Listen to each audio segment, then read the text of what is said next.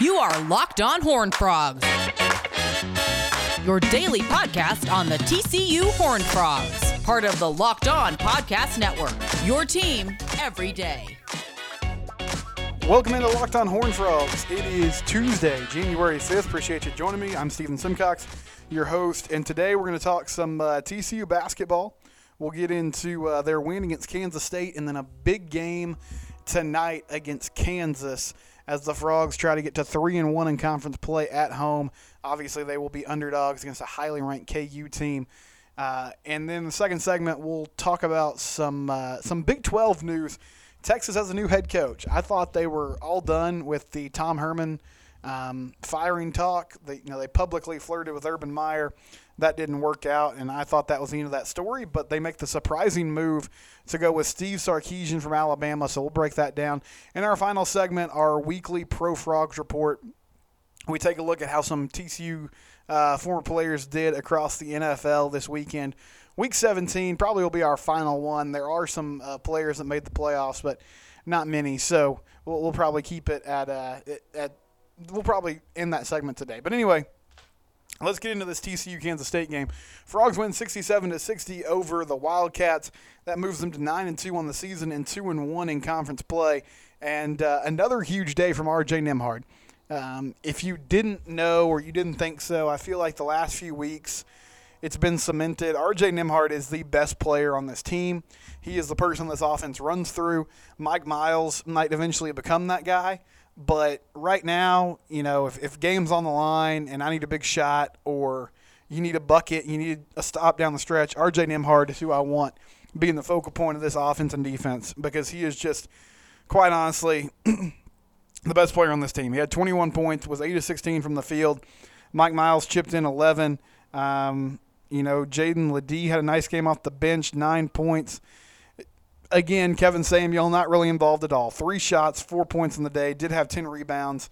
Um, I'll continue to complain about this until it actually happens. I just I don't understand how he can't even get a touch. Like if Kev is not really effective on offense, I get it, and you know I, I would like to see him give some more effort. I do feel like at times he gets down the floor and he tries to post somebody up, and if they don't immediately get him the basketball, he sort of just stays in that spot and gets a little stagnant. He doesn't run to the other side. He doesn't try to repost.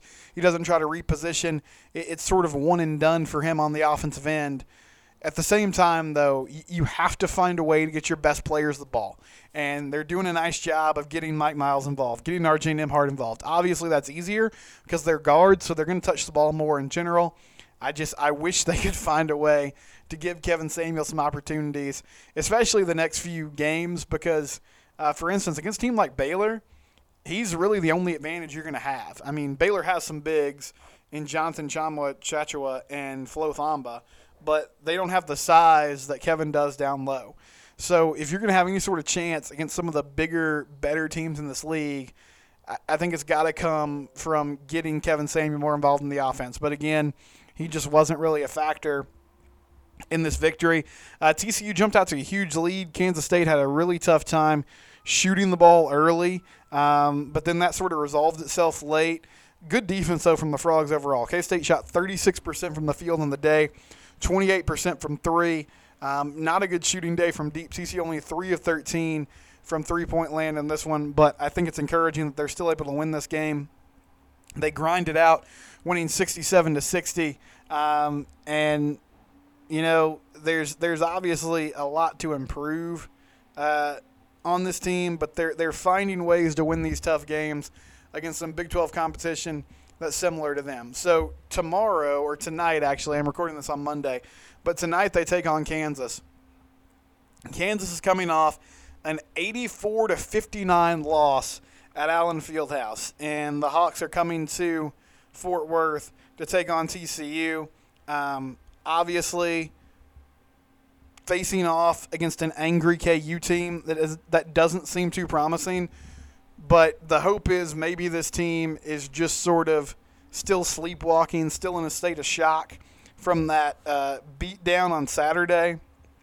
I would imagine, though, you're going to get a highly motivated KU team, number six in the country, coming in tomorrow night, and it's a late tip, 9 o'clock, so much later than normal. But they'll face uh, they'll face KU tomorrow. You know, TCU has actually done overall a pretty nice job against Kansas. Now they've only beaten them twice, and Jamie Dixon's only beaten them once, and that was in the Big 12 tournament in his first year. But they've kept the games competitive for the most part, and I feel like they do generally rise to the challenge when they face Kansas, as a lot of teams do. I mean, KU's going to get most uh, teams' best shot because until proven otherwise, they're still the class of this conference. They're still the team to beat in the Big 12, even though Texas just took them to the woodshed on Saturday. So I expect a, a highly motivated KU team. I think TCU's going to have to weather the storm early and, and try to just keep their head above water and stay in the game. And then maybe if they can sort of stabilize themselves, they'll be able to uh, to make a run late. But Kansas, very good, very talented as they always are, and looking to bounce back from that loss to Texas. And TCU is about to hit just a brutal stretch of the schedule. Kansas, Baylor on Saturday. Baylor might be the best team in the country. Um, you could throw Gonzaga in there as well, but it, it's either Baylor or the Zags. Those seem to t- be the two best teams in the nation. They're playing TCU in Fort Worth on Saturday. Hopefully, we can get uh, a repeat of that great upset in Schollmaier Arena last year.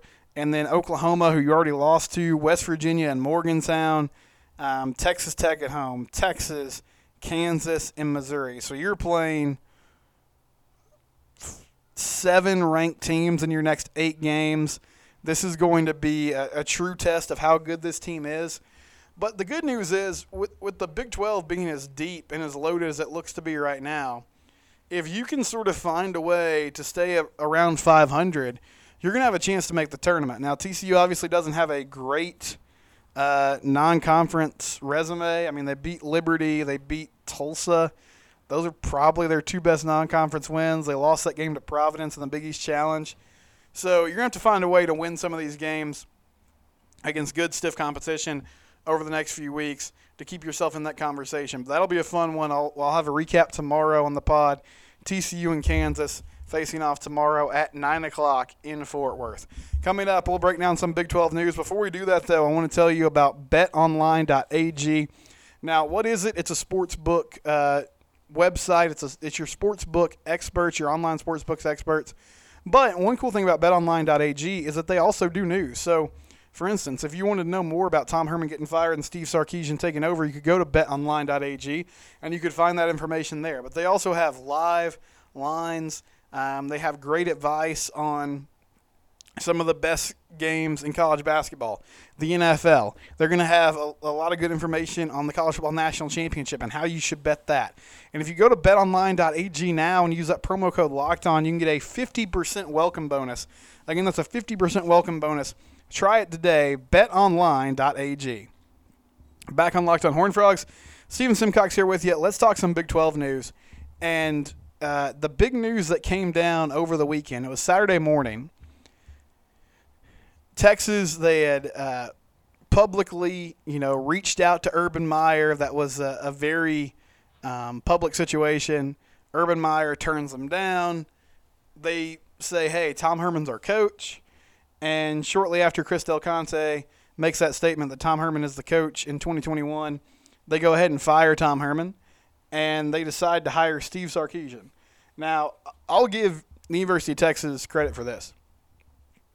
They pulled this off uh, relatively quietly. Now, I don't check like the Texas 247 boards every day, but I hadn't heard rumblings about this at all. This totally caught me off guard. So good for them for being able to do that after the debacle that was the Urban Meyer saga. Sarkisian's a really interesting hire. Obviously, Alabama has an amazing offense. They also have DeVonta Smith, Jaylen Waddle before he got hurt, the best offensive line in college football. Mac Jones, good quarterback. He had a lot to work with there. But creative offensive mind, good offensive mind. Uh, Sam Ehlinger's leaving. He's headed to the NFL draft. Casey Thompson looked really good in the Alamo Bowl against Colorado. He can sling it around. Casey looks like a, a better passer than Sam Ehlinger. And, I mean, Sam did a lot of great things. He was a really good college quarterback. He reminded me of Tim Tebow. Tough, gritty, could run the ball, ran the ball really well, and more of a power runner. I mean, wasn't going to just wow you with his speed and agility, but you could do some things by pulling your linemen, um, some QB counter stuff, some traps, get your guard and tackle around the edge, and he could run behind those big fellas and, and get a lot of yardage and get tough yards too. And they, they really made him the focal point of their running game before Bijan Robinson emerged in the middle of the season. You know, as far as opposing coaching hires go, I sort of judge it like this. How many fans of different schools, rival schools, schools in the conference, are actually like upset or unnerved, or when they see that name, they go, oh man, that's a really good hire. That's going to be tough to deal with. So if Texas hired Urban Meyer, which they didn't, as a TCU fan, I would be nervous. Like that would make me really nervous because Urban Meyer has a proven track record. He's been great everywhere he's ever been. Now you're also going to get a scandal probably a couple years after he leaves, but hey, you live with that in exchange for the winning that goes down. Steve Sarkisian was a good coach at USC. But the best record he had when he was the Trojans head coach was 9 and 4. That sounds like what Tom Herman did. He was good for 8 and 5, 9 and 4, 10 and 3, won a bowl game, made the Big 12 title game once. So I think it's a good hire. He's a good OC. He'll probably bring some new, fresh ideas to that campus. I really don't know a lot about Sark as a recruiter. Um, but it's not hard to recruit Texas. Texas does not have a talent problem. That's not the issue at UT. It's not that they're not bringing in four and five star guys. They are. It's development. So if he's the guy that's going to come in and start to develop these players that they've been able to bring in, then I think it's a really good hire for UT. I'm just not as a as a TCU fan, I am not super nervous about Texas hiring Steve Sarkisian. I think it's a solid hire, and it might turn out to be really good, but I don't think it's a slam dunk. And I mean, that's really all you can ask for because that university has all the resources in the world. And if they really wanted to get it together and go get the guy that they think they can get to turn this thing around, then it would be tough for everybody else in the Big 12, aside from Oklahoma, to keep up. But I don't get the impression that that's going to happen with hiring Steve Sarkisian, at least not immediately. UT's in a good spot, though. I mean, Bijan Robinson looked like one of the best players in the Big 12 when he finally started getting carries. Casey Thompson or Hudson Card, I mean, they're talented quarterbacks. We'll see what they look like in their first full year starting, whichever guy ends up winning the job. And again, it's not a talent deficiency. They're going to get guys there that can play. It's all about can you develop those players? Um, can you make them better year to year? Can you get schemes in place that will allow them to do what they're best at? And that's what this group's been missing. It's what went by the wayside at the end of the Mack Brown era. It's what didn't work for Charlie Strong and what ultimately didn't work for Tom Herman. Now, I think Herman was doing an okay job, and I know he's the butt of a lot of jokes, and he's an arrogant guy, and that means that if you fail, you're going to get roasted, and rightly so. But I think he was actually doing a pretty decent job. But they didn't want to have patience. They wanted to move on. So Steve Sarkisian gets his chance to be the next Texas head coach. Another funny development is it appears they're going to hire Will Muschamp as their defensive coordinator, which Will was at one time the head coach in waiting behind Mack Brown. He got impatient. He decided to leave. He took the job at Florida. It didn't work out. He took the job at South Carolina. It didn't work out. But he's a good defensive mind. So this is a good coaching staff that Texas is putting together. We've heard for years that they're one player away, one coach away, this or that. It's just one small thing that's going to change the culture there. We'll see. Um, we'll see if that's true or not. And we'll find out in a couple months. But Steve Sarkisian headed to Texas. Uh, also curious to see what happens with this recruiting class they already signed. I don't think you'll have a ton of guys that defect, but maybe so. That's also something to watch. Uh, again, was you know eight and five, nine and four type of coach at USC. That's what Tom Herman got fired for. So can he do a better job than he did when uh, he was with the Trojans a couple of years ago? Coming up, we'll do our Pro Frogs report and wrap up the show. This is Locked On Horn Frogs, part of the Locked On Podcast Network. Your team every day. Let's talk about Rock Auto. I don't know much about cars. Um, and with the ever increasing number of makes and models, it's really hard to go to your traditional just chain auto parts store and find exactly what you need. Um, but that's why rockauto.com is a great place.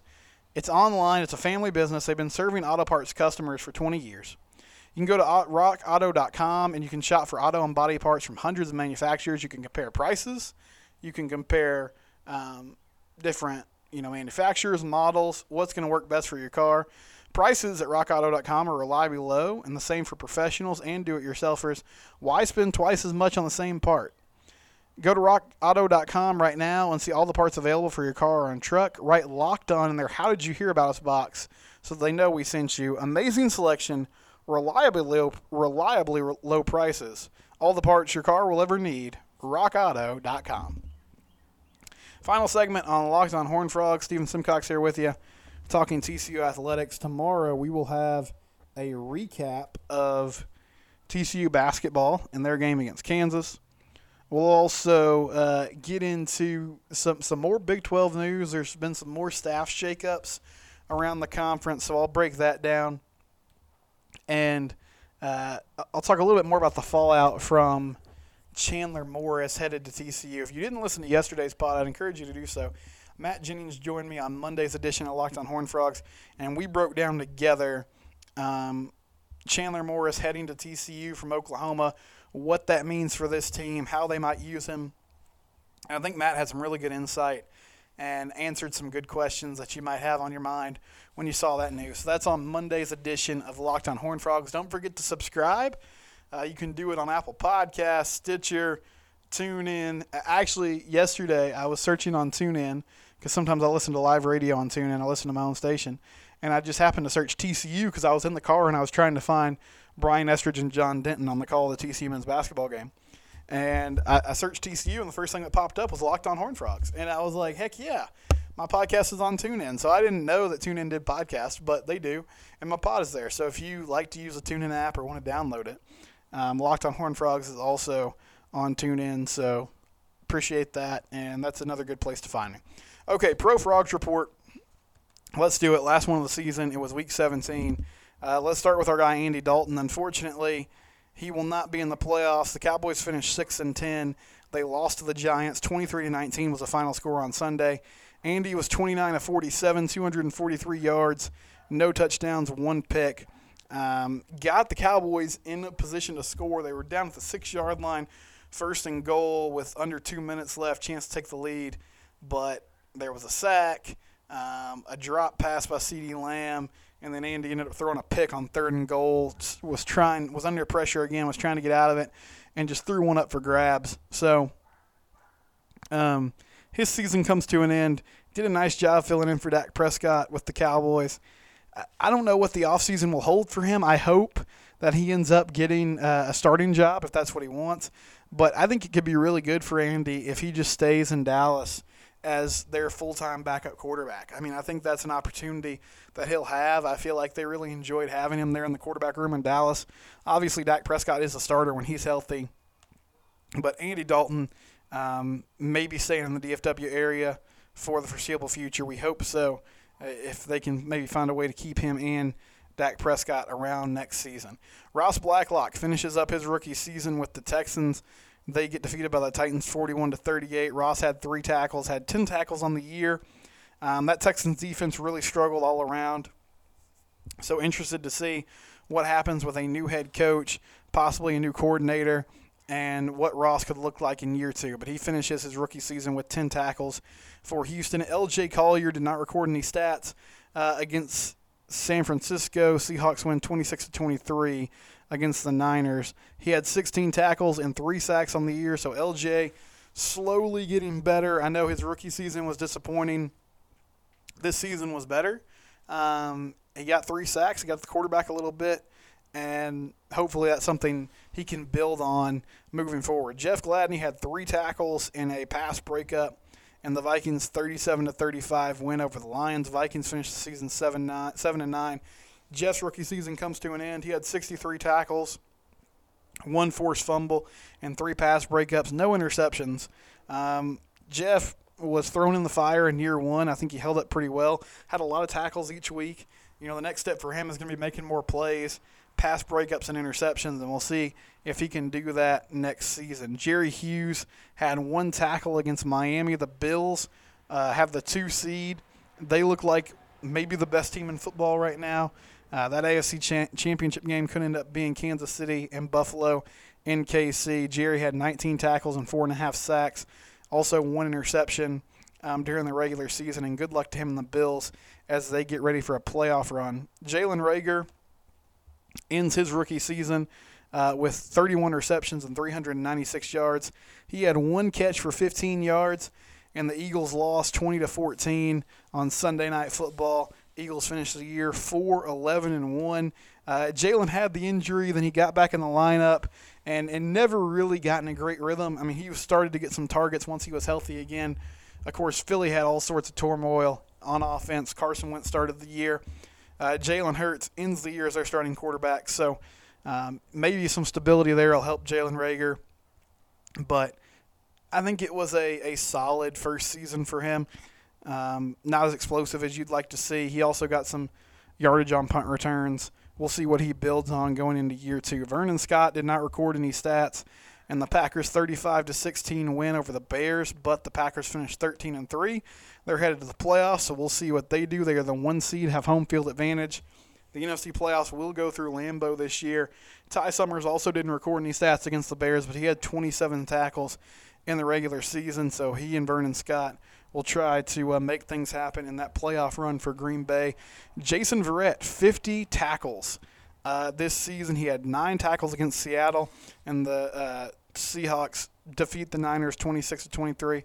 But Verrett for the season had a great year for San Francisco 50 tackles, two interceptions, and seven pass breakups. Really good to see Jason just back in the league and back playing again. I think, considering the circumstances, he did a really fantastic job stepping into that starting corner role, ready to see uh, him moving forward. So, you know, Jerry Hughes, Vernon Scott, Ty Summers, those are guys to watch in the playoffs. That's your Pro Frogs report. I'll talk to you tomorrow. This has been Locked On Horn Frogs, part of the Locked On Podcast Network, your team every day.